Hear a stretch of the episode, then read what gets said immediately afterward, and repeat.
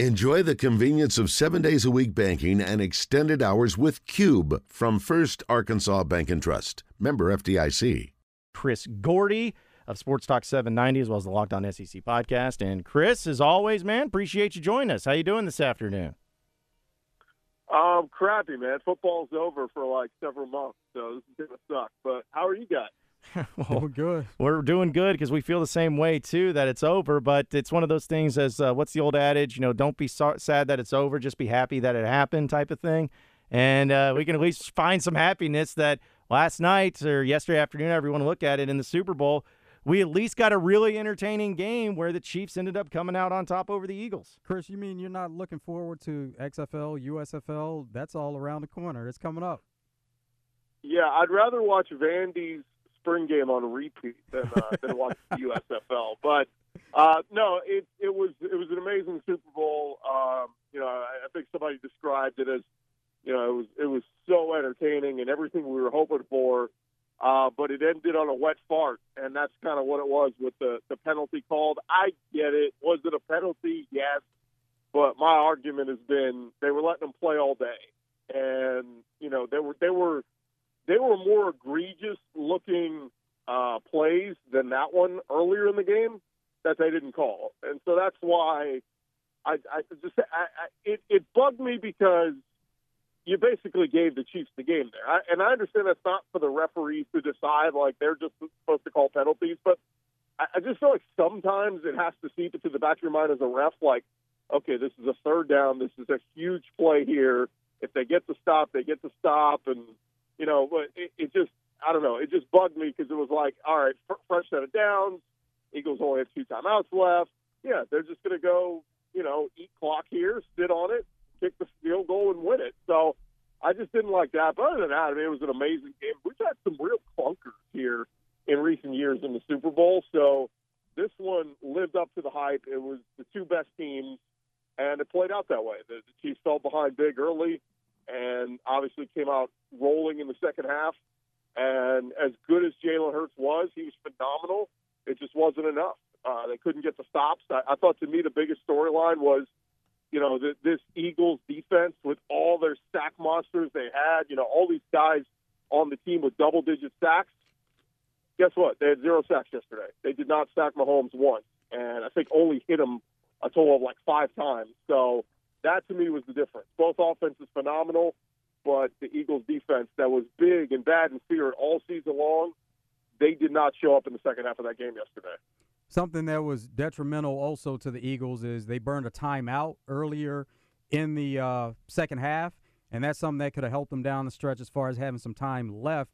And then Jerick McKinnon, he makes one of the best plays where he's thinking he realizes that the Eagles are trying to let him score. Now, the Eagles, they probably could have given a better effort by running behind him and maybe trying to push him into the end zone. But once he realized they were trying to let him score, he just drops before he scores. And he may have made the play of the game by doing that and realizing that they would be able to run the clock out at that point. Yeah, the football fan in me hated it because I look, I had no rooting interest in the game. I didn't care who who won either way. Um, but I wanted to see the Eagles get the ball back and have a chance to answer. And it, look, it was a great heads up play by by McKinnon. That's exactly what you're supposed to do, and not get not score there, not give them a chance to to answer. But again, I, I think if you're a Chiefs fan, you're throwing a parade for for McKinnon and, and his decision. But all the rest of us that were watching that game, not really rooting for either team, I I just wanted to see the, the Eagles with a chance to answer, and of course they they didn't with. Uh, McKinnon going down. They kicked the field goal. It just, again, like for it being such an exciting game the whole way, for it to end like that, like I said, it was just kind of like, eh, whatever. All right, game's over. See everybody. Yeah, because uh, you know, going back to that uh, holding call that everybody was up in arms about, uh, you know, it was one of those things to where, you know, if you see it in real time, I don't think anybody would have said, "Oh yeah, they they missed a for sure hold." But then when you break it down and look at the rules, it looks like it was a hold. Even James Bradberry said it was a hold on him too. So it just seemed like there was a lot of friction there, depending on who you were rooting for in the Super Bowl, as whether or not that was a, a good call or not. But at the end of the day, you know, there there's other opportunities and there are other plays that ended up being a huge difference too, whether it's the scoop and score, whether it's the punt return. Uh, it just seemed like uh, there were a lot of other things too that could have uh, had changed the outcome of the game if it wasn't for just that penalty.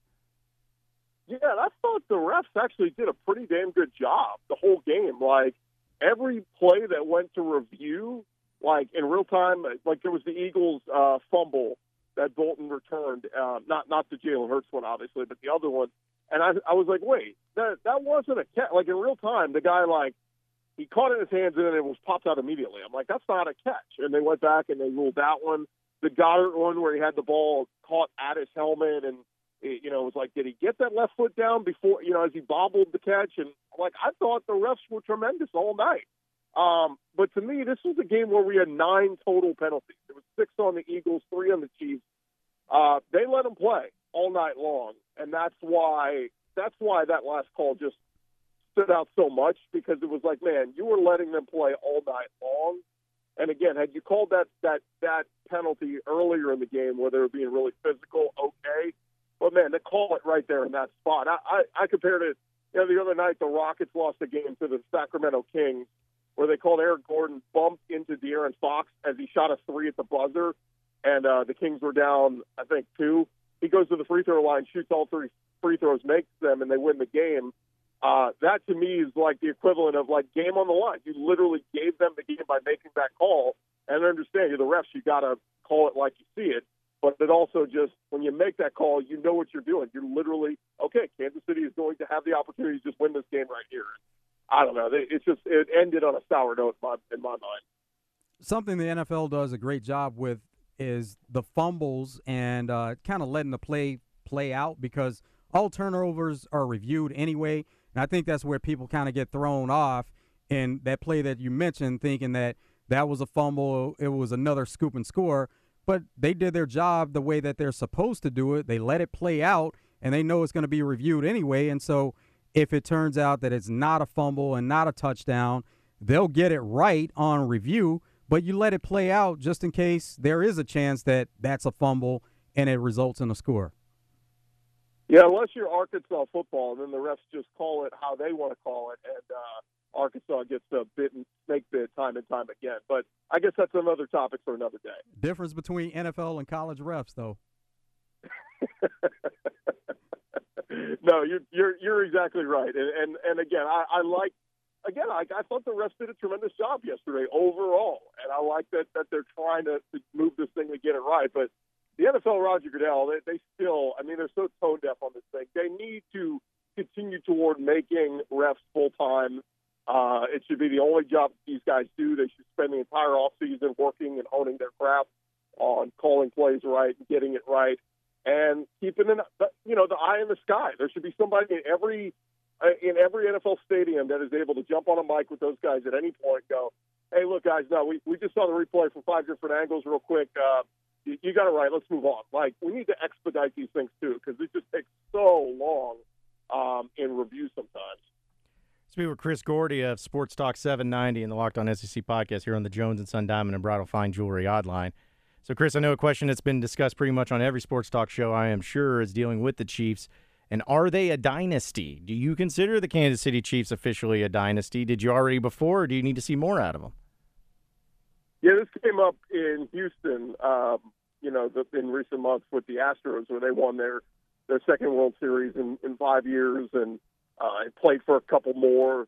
Uh, you know, Chiefs kind of similar. This was their second one. They, they played for another one that they lost. Uh, I think three. I, it, it just in my mind, my definition of dynasty, you got to have three in you know over over a short period of time. So like if you win three in six years, yes, I'd say you're a dynasty. So they're not there yet, but man, Patrick Patrick Mahomes has certainly put his name into some elite territory. Uh, when we talk about quarterbacks, it was funny. We were running through the list of you know quarterbacks who have multiple uh, Super Bowl titles, and there seems to be a split. There's like the elite, elite, you know, guys that go into the goat category. Tom Brady right there. Uh, Joe Joe Montana's up there. I think Peyton Manning, you put him in there. But on the flip side, you got like Ben Roethlisberger and Eli Manning. They're great players, but like I don't think we think of them as like some of the greatest quarterbacks all time. I think Mahomes is more in that earlier category. I, I put him in Tom Brady territory. Now he's still got a lot of work to do, but it does feel like he is entering that category of one of the greatest to ever do it uh, already with the multiple MVPs, the multiple Super Bowl MVPs. Uh, now two rings. Can he add to that? It just feels like Mahomes is, is entering that territory. And again, like he's the reason they're winning. Ben Roethlisberger, Terry Bradshaw, like those guys were just. It felt like they were along for the ride with a really special group around them. But man, does this one add to his legacy even more? You think about it, you lose Tyreek Hill and all these other pieces. They they were without Mecole Hardman, they were without Clyde Edwards-Helaire, and yet all these, you know, it, it didn't matter. He, he, Juju Smith-Schuster and all these just random guys, Marquez Valdez Scantling, He was able to get this thing done and win a Super Bowl with those guys. So to me, that elevates him even more in my mind. And let's see if he has another ring or two before it's all said and done. Uh, he'll be up there with one of the greats ever played. There are some people, Chris, that already have uh, Patrick Mahomes there because of what he's done in the short amount of time that he's done it. They're already wanting to put him ahead of Tom Brady, but that's kind of how it goes, where everybody is always wanting to anoint that next great player and put him ahead of so many other greats. Now, Jalen Hurts in that game, for people who haven't paid much attention to the Eagles throughout the season, or maybe they're thinking of the Eagles more of a defensive team, or thinking about Jalen as more of that running threat, but not really that much of a passer. He answered questions about his, his passing ability in that game if you haven't had a chance to watch him all season. Now, he did rush for three touchdowns, but he was pretty impressive in what he was able to do passing also.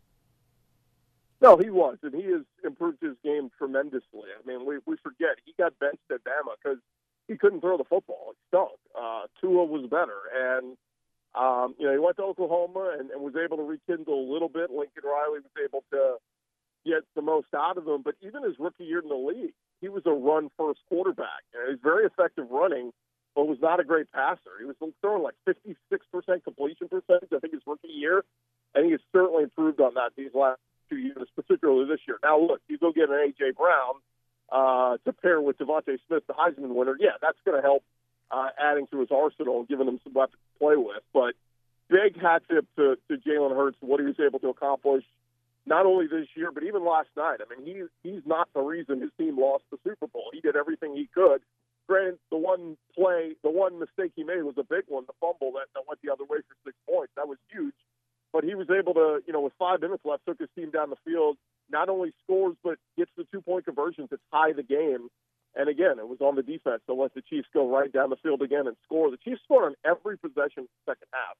Um, so again, that wasn't Jalen Hurts' issue, but you know, it's it's funny. I, I read these things today. They're like, man, what's what's Jalen uh, Hurts' future hold? Man, how many more Super Bowls is he going to get back to, and all this? And it's just funny when when I hear these things because, like, man, who's to say? Like, he could that could be the only Super Bowl he ever gets to. Um, but but it's still funny. Like we're always prisoner of the moment. We're always like, oh well, he's going to get back to another one.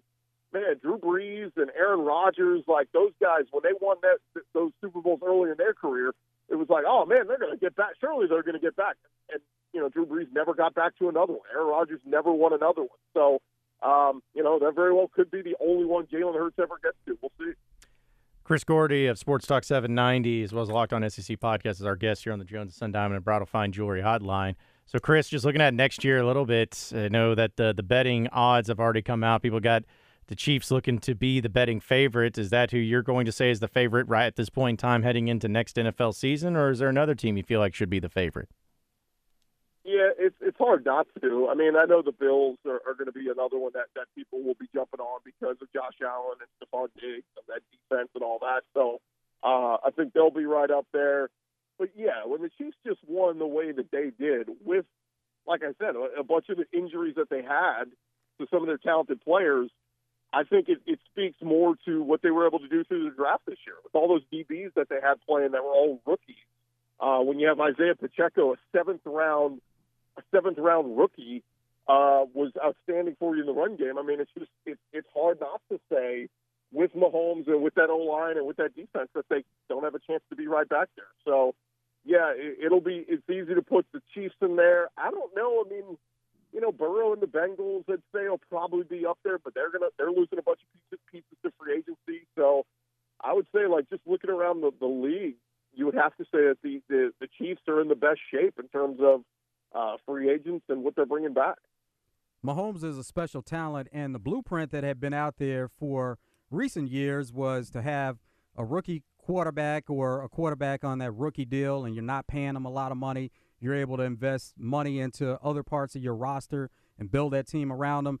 Well, the Chiefs have shown that they can do it in two different ways, but mostly because of Mahomes and the talent that he is. So that may not be the new blueprint where you can pay your quarterback all this money and still be able to get by. It may just be a deal with the Mahomes because he's done it in two different ways now. So he's shown that he can win with him being the primary guy that's getting all the money for most of the roster, but still just filling in the roster around him. And he continues to make everyone better.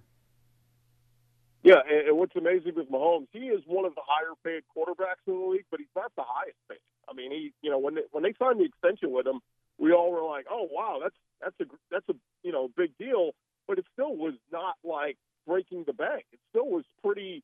You know, we looked at it as man, that's that's still a pretty good bargain for what Patrick Mahomes brings to the table.